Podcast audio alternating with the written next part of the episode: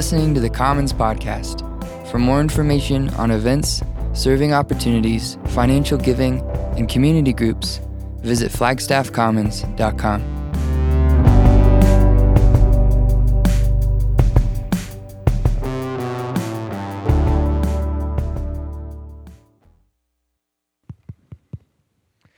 Thank you, Tegan, and welcome everyone. We're very, very glad you chose to be with us today, whether you've come a long time or you're just visiting. Uh, we're always hopeful that you feel very, very welcome here.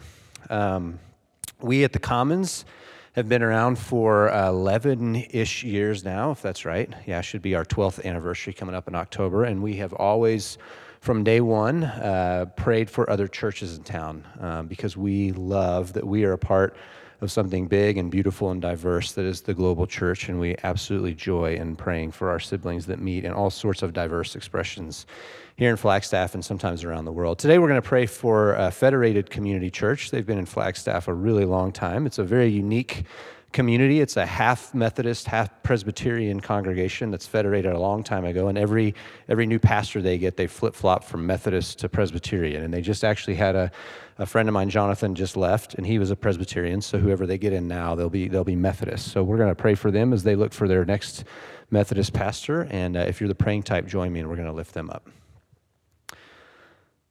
God, thank you for uh, a beautiful um, community that we live in. Thanks for the snow that we had and its beauty and the moisture. Um, we're always so grateful to just weekly remember to pray for uh, all of your children and all the diversity around this planet. And we're so thankful for Federated and their commitment to inclusion uh, that they've had for a long time for everyone. Uh, they're a church for everyone, also. And Lord, I'm thankful for their leadership and and I'm thankful, Lord, for their commitment to social justice. And Lord, we pray as they're uh, seeking a new minister uh, in the Methodist variety. You know, we're thankful for the great Methodist community here in this church that we share and court, and we just pray that they'll find uh, the right person, and may she or he be the, the perfect fit for Federated. And we love them. We also pray today um, that you would open up our hearts and minds for what you might have for us. In Jesus' name, amen.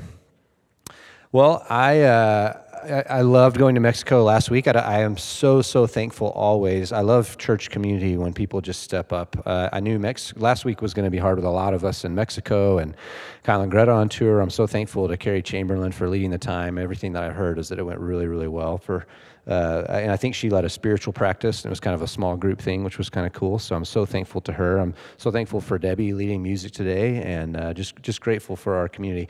Mexico was an amazing trip as always. It's always so so refreshing every year uh, to be ministered to by our neighbors in the South. I feel like it's always such a gift to go down to Mexico and be reminded of the strength of community and all the things that they, they bless us with when we go down there. It was a really, really fruitful and fun trip and a great connecting trip for all of us that went, which was really, really fun. Um, this week coming back, sorry, I have a little bit of a scratchy voice. I think there's a handful of us that have some sort of weird sinus infection. I'll try to hammer through. Hopefully, it won't be too awful for you. Um, but this week, I came back and uh, I got to do a little droning. I don't know how many of you are friends with me on social media, but I got some cool droning pictures. I actually have a new drone because I had an old cheap drone that finally crashed in Oak Creek Canyon when we were making that video with uh, Greta's voice over it that we showed not too long ago. Well, I got a new drone this week, and the first time I took it out, there was these. Uh, I, I, went out and I was driving around, and I ended up finding these five bull elk that were just beautiful, and got to get all this cool. It was snowing, it was blizzarding that day, and got all these cool drone videos and footage of it.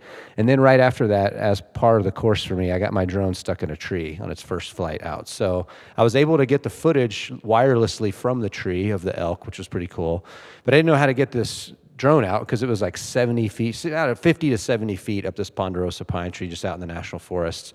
So um, I, I, did what I always do, and I called in my big brother. He helps me figure out all those kinds of things. Trey, who runs the sound back there, and so we we thought of every single. I mean, we were trying to think of someone else who might have a drone that could maybe we could like hook the drone and get it out of the tree. We thought of um, fishing lines uh, apple oranges with strings on it to throw up there. And we try. I tried throwing it. It's really really hard to throw a, ball or something that high, and it just gets stuck. It was pretty precarious. Um, Trey, who's evil to his core, he wanted to just cut the tree down. he's, he's shaking his head out there. That's that's not true. It was actually maybe my idea, but we didn't do that. But he had another idea. He actually had uh, 22 rifles, and we thought maybe we could actually hit the branch if we could get it in the scope and like knock this drone out of a tree. And so he had his 22 rifle, and I'm not a big gun guy. I haven't shot a gun, and I don't know how long the last time I shot a gun. So Trey was kind of leading the way. I was handing him the 22 bullets, and he kind of got the scope sighted out and stuff. And he probably shot, I don't know, Trey 15 times, 16 times, something like that. And I think he felt, and he was, I mean, we couldn't really tell. Literally, it was so high up there, we actually couldn't tell if the bullet was hitting the branch that we were aiming at. We thought it was, we couldn't tell. And he's like, You just want to take a shot? Yeah. I was like, I guess so. So I took it and I aimed up there and one shot. Branch, drone, hero. It feels so good to publicly rub it in my brother's face that he's here, that in one shot I took that thing out. So that's really all I want to talk about today. I wanted you guys to know that I'm an excellent marksman. I should have been a gunman, but I'm not.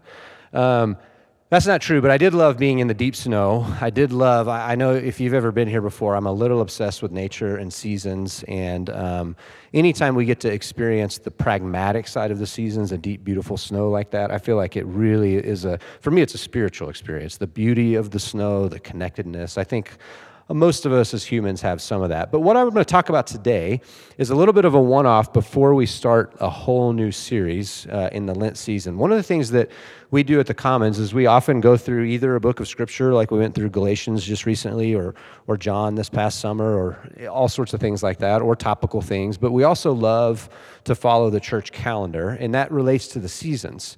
The reasons I, I, love moving here 15 years ago from Dallas, uh, many reasons actually, about a billion reasons. I don't think I would ever want to go back. I love it here so much. But the seasons are probably the most powerful thing to have beautiful fall colors and a real winter and an actual spring and summer and even a monsoon season. We get five seasons, it's like a bonus season here.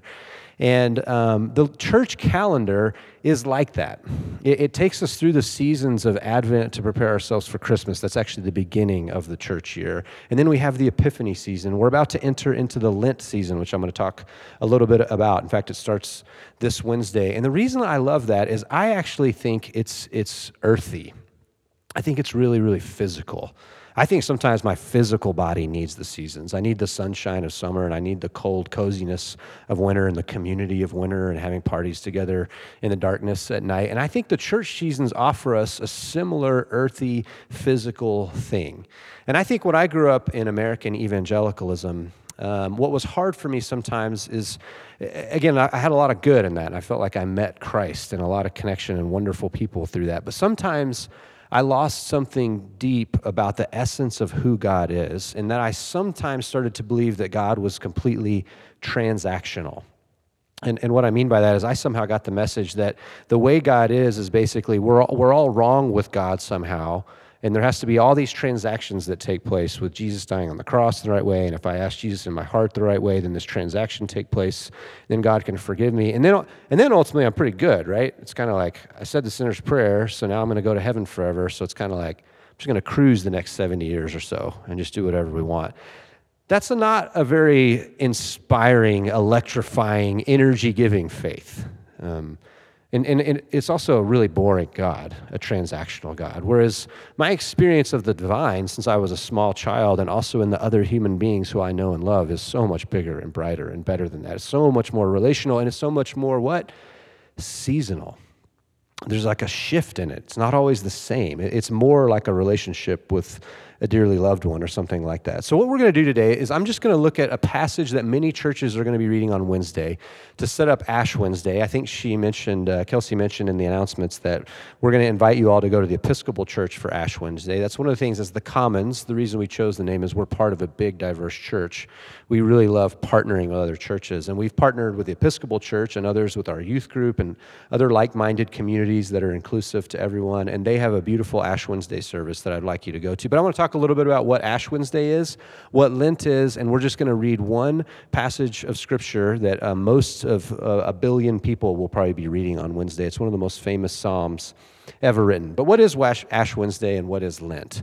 Well, the early church, um, we don't know a ton for sure. It's kind of disappointing if you really are fascinated with the early church.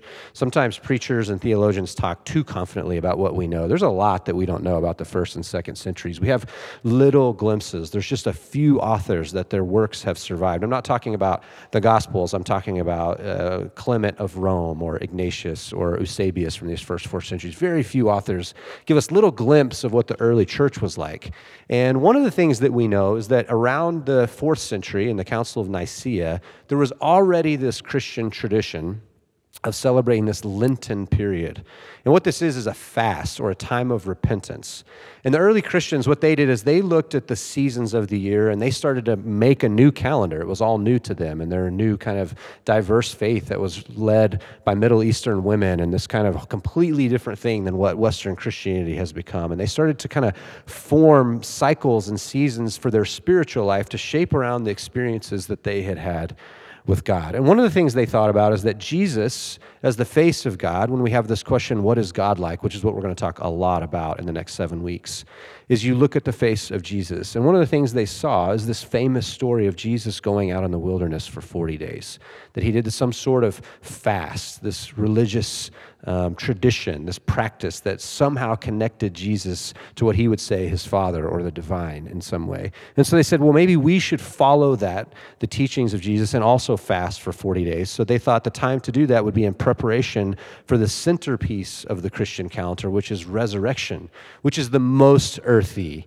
seasonal thing. When I think of resurrection, I, can, I cannot not think of dead trees bursting with little buds in the spring, the resurrection of the seasons. And so for the season of the church, it was let's be like Jesus and let's fast and repent. Now, I don't know about you, but I've actually had tiny bits of, um, I don't think trauma's the right word for me in this case, but frustration over the years with my own religious experience around certain Christianese and Christian languages. And one of those is sin and repentance. Those are hard for me. After decades of studying theology and things, I think I have ways now when I think about words like sin and repentance that bring me a lot of life and connection to God. I think that they're really beautiful doctrines, but there's a whole lot of baggage for me because in my life growing up in the church, when someone talked about sin or repentance, it was often often unintentionally, not not nefarious. Nobody was out there trying to do this, but it kind of created this kind of unspoken culture of basically shame performance, transaction. And, and, instead of a relationship, it was this transactional stuff. It was kind of like some sort of metric or, or grading system to see if God loved me enough, if I did enough things, or if I sinned, maybe I wasn't close to God anymore. And if I did something, maybe I could get close to God again. But the good news is that that's never been ancient, authentic, real truth about who God is. From, from long before humans could speak or have language, the universe speaks its own. The first book of God is nature. To, to the tribal people of the ancient Near Eastern world who wrote these Jewish texts, to the Christians who came along and wrote these new texts, people have always understood actually something intuitively about God that's so much better than that. And that's that we're already perfectly loved in God. And this transactional stuff is distracting from the much richer and more transformative thing which is a relational connection to God. So sin and repentance can either be language that's used to harm, shame, and pull us away from God or our best self, or it can be language that we're speaking out of our. It's so funny. Language is just like we're making vibrations with our tongue, and we just agree that these words mean something. And so, a lot of times, words have their power in the way that we use them. And for me, something like sin and repentance can be something in a relational context that's actually a seasonal connection that can bring us health and vibrance and humility, and most importantly, love, the very thing that the scripture tells us God is. We can be connected to love. So, what I'm going to do today is I'm going to read Psalm 51, like most of the church. This is a famous psalm. It's, it's David's most famous psalm, probably. Um, there's actually a, the, the first line in Latin. If you think about the way the church exploded in the Roman world, everything was written in Latin. That's why some of you have to study that in middle school. I'm sure it really changed your life. But the, the very first line of Psalm 51, it says, Miserere me Deus. It's have mercy on me, O God. And there's this, there's this song called Miserere. And uh, it was written in 1638, I believe, for the Sistine Chapel at Vatican City. And by the way, what I'm telling you right now is almost worthless information. I'm on a tangent that you can just tune out if you want to. This is only like an interesting fact to me. But in the Sistine Chapel in 1638, they wrote this song called Miserere, and it was so beautiful that the Pope and the entire Catholic Church said nobody can sing this song anymore because it's too beautiful. It will become an idol. And they only allowed this song, Miserere, to only be sang in the Sistine Chapel once a year by the highest church choir. No one else was ever allowed to hear it. Trey, do you have that pulled up? Can we play it on Spotify? Spotify has this illegal, unholy song. Let's see if we can play it for you, the greatest song ever written. Turn that up. We're going to need some, yeah.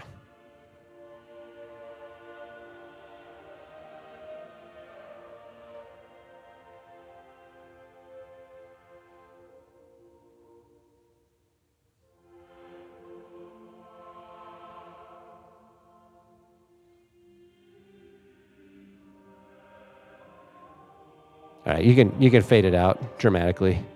You can fade it out slowly. Take that, Taylor Swift. That is, that is the greatest song ever written in human history.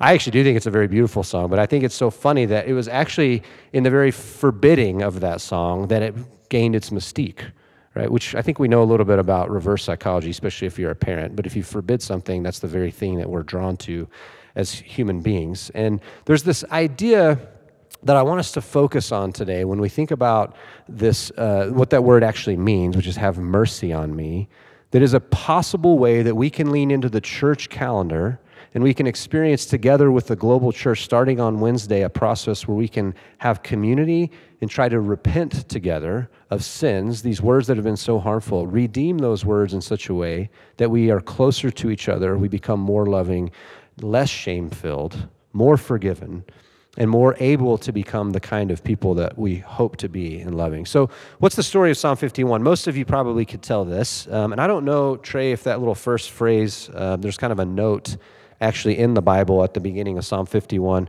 What do you have up there on the? Do you just have verse 1? Yeah, right above that, it, it says actually this For the director of music, a psalm of David, when the prophet Nathan came to him after David had committed adultery with Bathsheba. So this is a note that's actually in the Hebrew text. Um, this is super nerdy, but the, the ancient Hebrew text was translated into Greek in what's called the Septuagint in Alexandria about 200 years before Christ. And there were all these notes in the Hebrew that rabbis had written into the Psalms, and they're contained in most of our Bibles. But this one's really specific and unique because this is from literally 2,200 years ago. Somebody was saying, Hey, I kind of know the story behind this song. And remember, a psalm is just a song. He's like, this one was actually written by David. And remember who David was. If you're a, a, tribal person in the ancient Near Eastern world and you identified in one of the tribes of Israel, this was your most famous tribal king, your tribal chief, you might say. This was the, the person who was historically the most famous. But he was actually a great underdog story, right? I mean, I, I, I've gone this long without mentioning the Rams winning the Super Bowl, which has been Really amazing. This is the first time I've sat in front of you with a microphone since that happened. But you remember one of the greatest underdog stories of Kurt Warner, who was stocking shelves at a grocery store. He wasn't in the NFL and literally went from that to the very first year he was in the NFL. He won the NFL MVP in the Super Bowl. Well, that's kind of the story, the mythology of David. He was a, a shepherd boy, singer, songwriter. He probably had some sort of like hipster lyre, and he was hanging out with sheep and smelled bad and had no future and no hope. But he rose to become the biggest hero culturally of the Israelite people. And yet, and this is, I think, what draws us to these stories over millennia, he was also human and flawed and made mistakes and hurt people. And as most of you know, the most famous sin of David was that he lusted for a wife that was not his own. He wanted something he could not have in Bathsheba. He saw her bathing on a roof, he wanted her. He took her and he ultimately even used nationalism and militarism and violence to have her husband murdered so he could take Bathsheba as own. Uh, pretty much the worst stuff you could do as a human being. And I think that's one of the reasons we're drawn to these texts and we still talk about them all these years later because we're not all that different in some ways. Maybe we're not murderous people who send people into war so we can have their wife, but I bet there's something in your life, I know there are in mine, that I wish I could take back. Um, I hope there's some human connection on this point. I hope there's something in you that you go, yeah, I know what it's like to do something and go, that's not who I am. And I really hurt myself and I really hurt other people. And sometimes it's more extreme than that. Um, sometimes it's waking up from a sweated dream at night of something horrible that we've done. one of the things that draws us back to this tradition and this cycle and this season is that part of the message of true Christianity that I believe is so viral and so growing is that there is hope for David, which means there is hope for all of us because we can repent and we can change in season, in turn. We can become new again. This is what David wrote in Psalm 51, this ancient Near Eastern, Middle Eastern singer songwriter.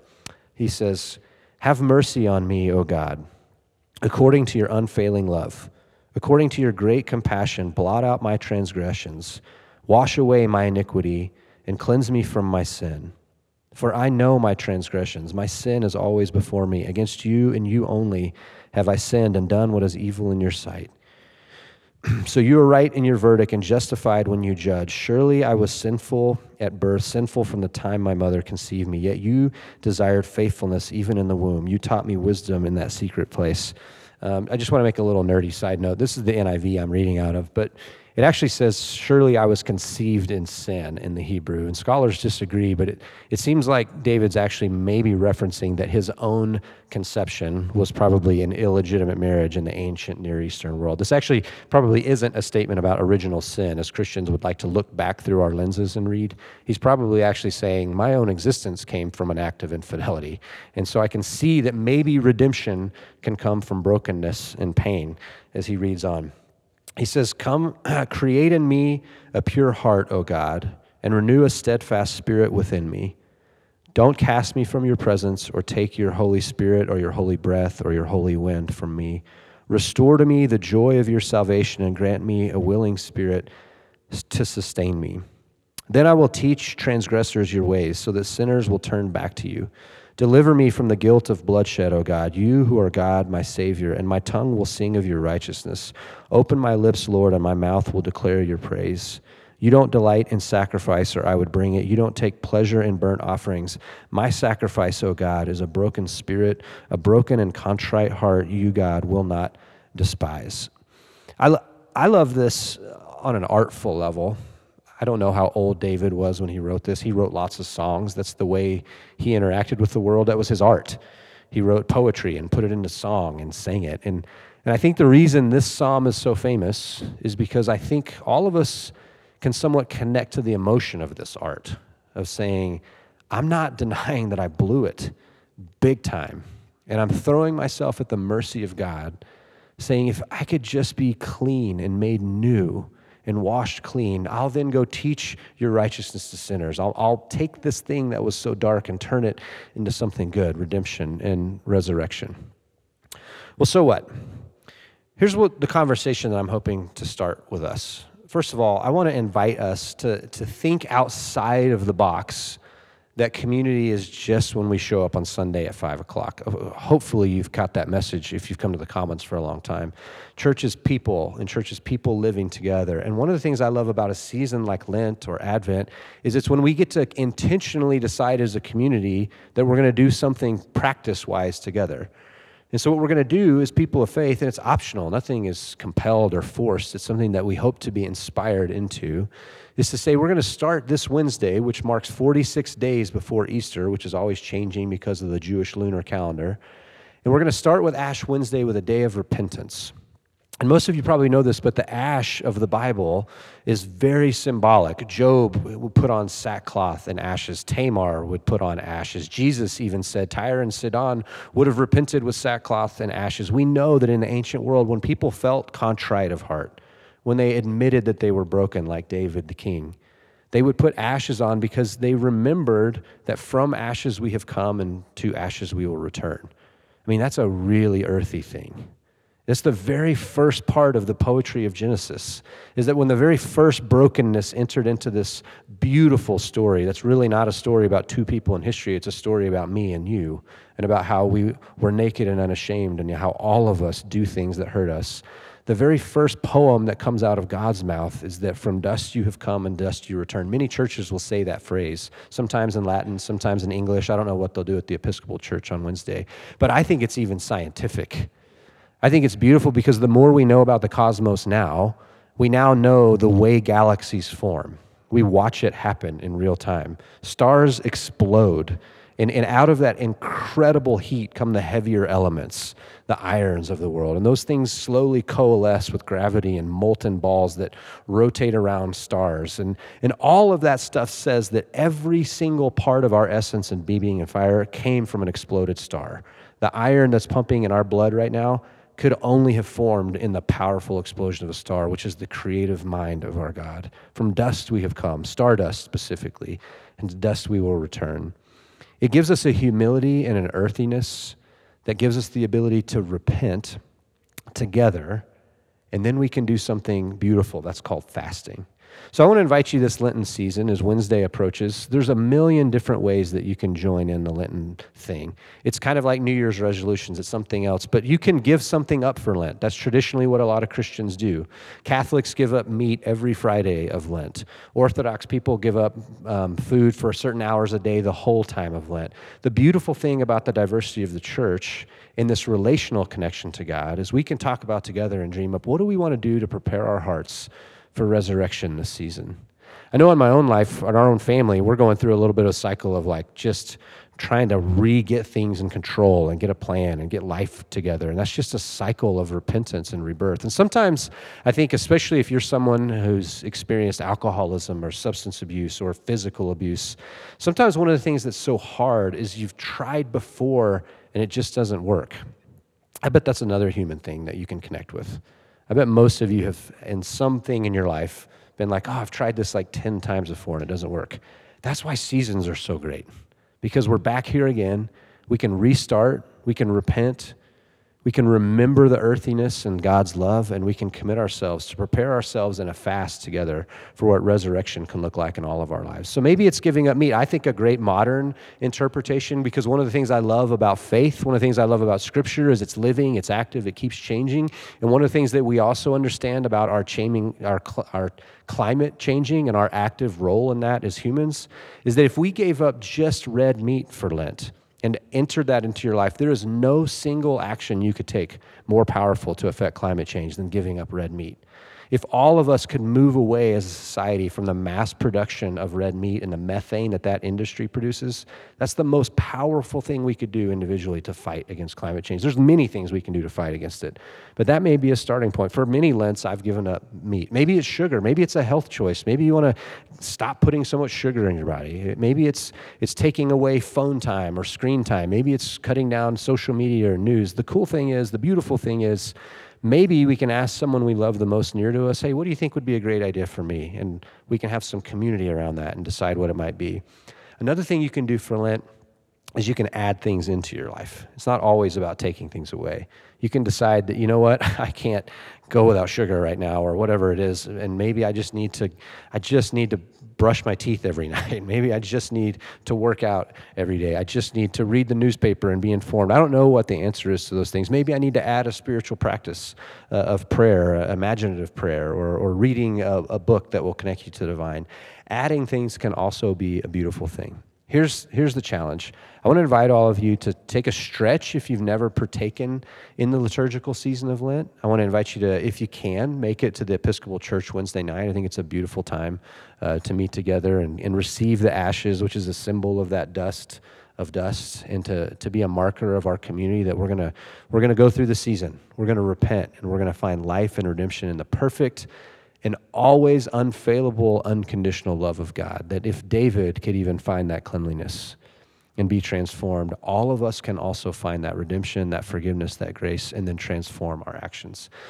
I'm going to pray for us, and then we're going to do the sacrament of communion. If you've never been here before, we have a couple of places here that is uh, modified to be COVID safe with these little cups. If you just give the person in front of you space as they come up and grab one. As they come up here and sing another song, we feel everyone is welcome at the giant table of Jesus. Um, it's an optional time. You shouldn't feel compelled at all, but if you'd like to, uh, we've got wine and grape juice and uh, gluten free and gluten full uh, crackers over there uh, for this sacrament. It's another practice that can connect us. It's the feast of taking into us the physical elements of God's grace. It's the act of repentance writ small as to what we will writ large, write large uh, in these 40, 46 days. Uh, 40, there's 40 days and there's six Sundays. And just so, so you know, Sundays is a freebie. the Christians know that Sundays is resurrection day. It's a feast day. So you don't fast on Sunday. You fast all the other days. So whatever you do, don't blow it on that. That's a big deal. I'm going to pray for the communion time. We'll share that together and uh, we'll enjoy this music. Lord, thank you for your grace. I'm thankful for ancient songs. I'm thankful that Rahab and Tamar and David and Abraham and the woman at the well, Mary Magdalene, Saul and Paul. I'm thankful for their humanness, their earthiness. From dust they came, dust they return, but I'm thankful that in the process, your breath and your spirit was in them. I'm thankful that their voices echo through their art and their writings and their stories. That, Lord, those that are humble in heart before you and repentant can receive grace. Not earned, but drawn from the very essence of your being of love. As David appeals to in the very beginning of his song, Lord, it's your unfailing love that he's calling out toward. And Lord, at this sacrament today, Lord, we're calling to that same unfailing love. Lord, all of us individually sin, and we let sometimes our greed or our indifference hurt us and hurt other people. And Lord, we come to your unfailing love and we ask you, please forgive us. And collectively, as a people, as a nation, Lord, we are filled with cancerous racism and nationalism and militarism and violence and greed. And we come to the communion table today and we say, God, forgive us. Give us a clean heart. Make us new so that we can go speak to transgressors and be truth tellers that this world can be filled with your love. We receive your love today. We thank you for grace. In Jesus' name, amen.